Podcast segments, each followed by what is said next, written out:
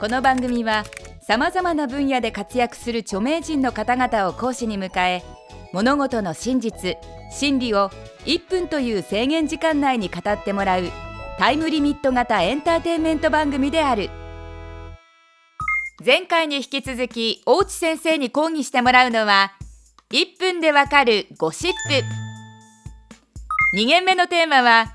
ゴシップの使い方。ゴシップといえばただの噂話のように思えますが、正しい使い方はあるのでしょうか。制限時間はいっぷんかん。それでは大内先生、お願いします。どうも、あなたの隣の世界一大の字の町です。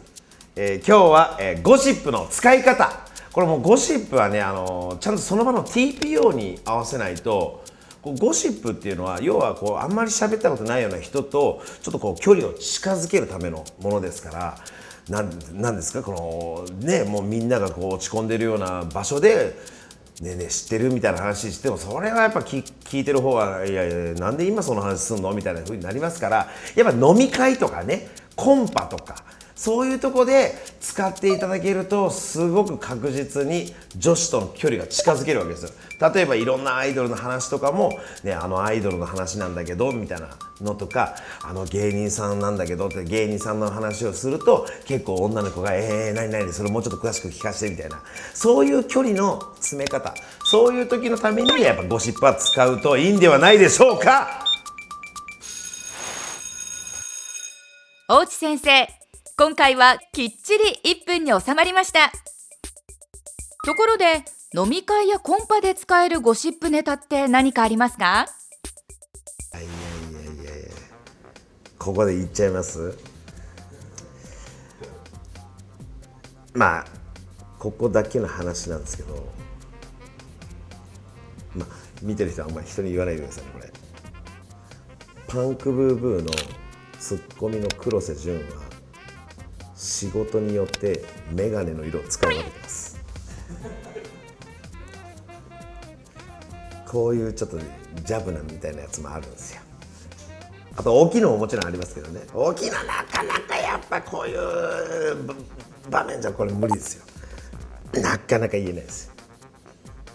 大内先生、ゴシップを話して美味しい思いをしたことがあるそうですが。一度昔僕はあの女の子とそういう時にもうゴシップだけで最初こう言ってたんですけど、じゃあちょっとこれやっぱ人がやっぱいるからもうちょっと静かなとこ行こうかって言って、ちょっとこうちょっと静かなとこに行っちゃいましたけどね。昔ですよ。もう結婚する前ですからね。はい。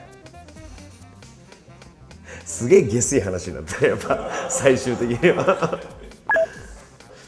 もうこういうのをね、小出しにしていかないと。こう使い方としては小出しにするんですよ。最初から全部バババババーンっていっちゃうと向こうの胃がもたれちゃいますんで、聞いてる方ももうもういいっていいっていいってもうそんなあんのっていう風になっちゃいますから、たまにねこう思い出したように、あ、そういえばっていう、そういうのがいいですよ。はい。ちなみに何か心温まるゴシップはありますか？僕らの大, 大先輩とかが昔やってきた話とか、そういうのはなんか僕らもそういうことをこれからの下の子たち後輩とかにいつかはやりたいなみたいな、まあ有名な話ですけど、まあ、すごい大先輩、もう大師匠ですけど、まあ、名前はあえて伏せますけど、その師匠が昔、あのー、若手芸人さんたちがご飯食べてて。でそのご飯食べてる時にその師匠もいらっしゃいって、でもうテーブルは別なんですけど、で師匠のとこ行って「ああおはようございます」って挨拶して、でこう食事をしてたんですよ。で師匠がもう先帰られて、でたまたまその若手の人たちも、あのー、もう帰るってなった時に「あのお代はもう師匠に頂いてます」「おおそれもう挨拶しなきゃ」って言って。行ったらちょうど車乗って帰るとこだったんですよ。でみんなで「すいませんどうもありがとうございました、ごちそうさまでした」って言ったら、その師匠が窓を開けて一言、あんちゃんたちが売れたら俺のことも使ってくれよなって言って、窓閉めてブーンって言ったんです。これはかっこいい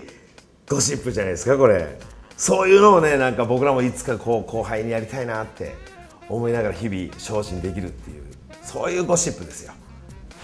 本日の講義はここまで。大地先生、ありがとうございました。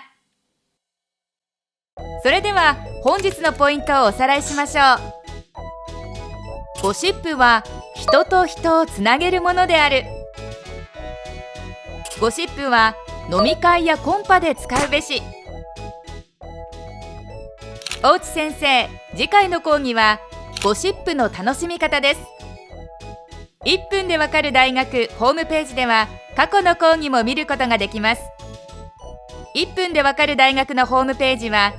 ダブリューダブリューダブリュードットアンドスマイルドットティービー テレビ&スマイルいっぷんでわかる大学、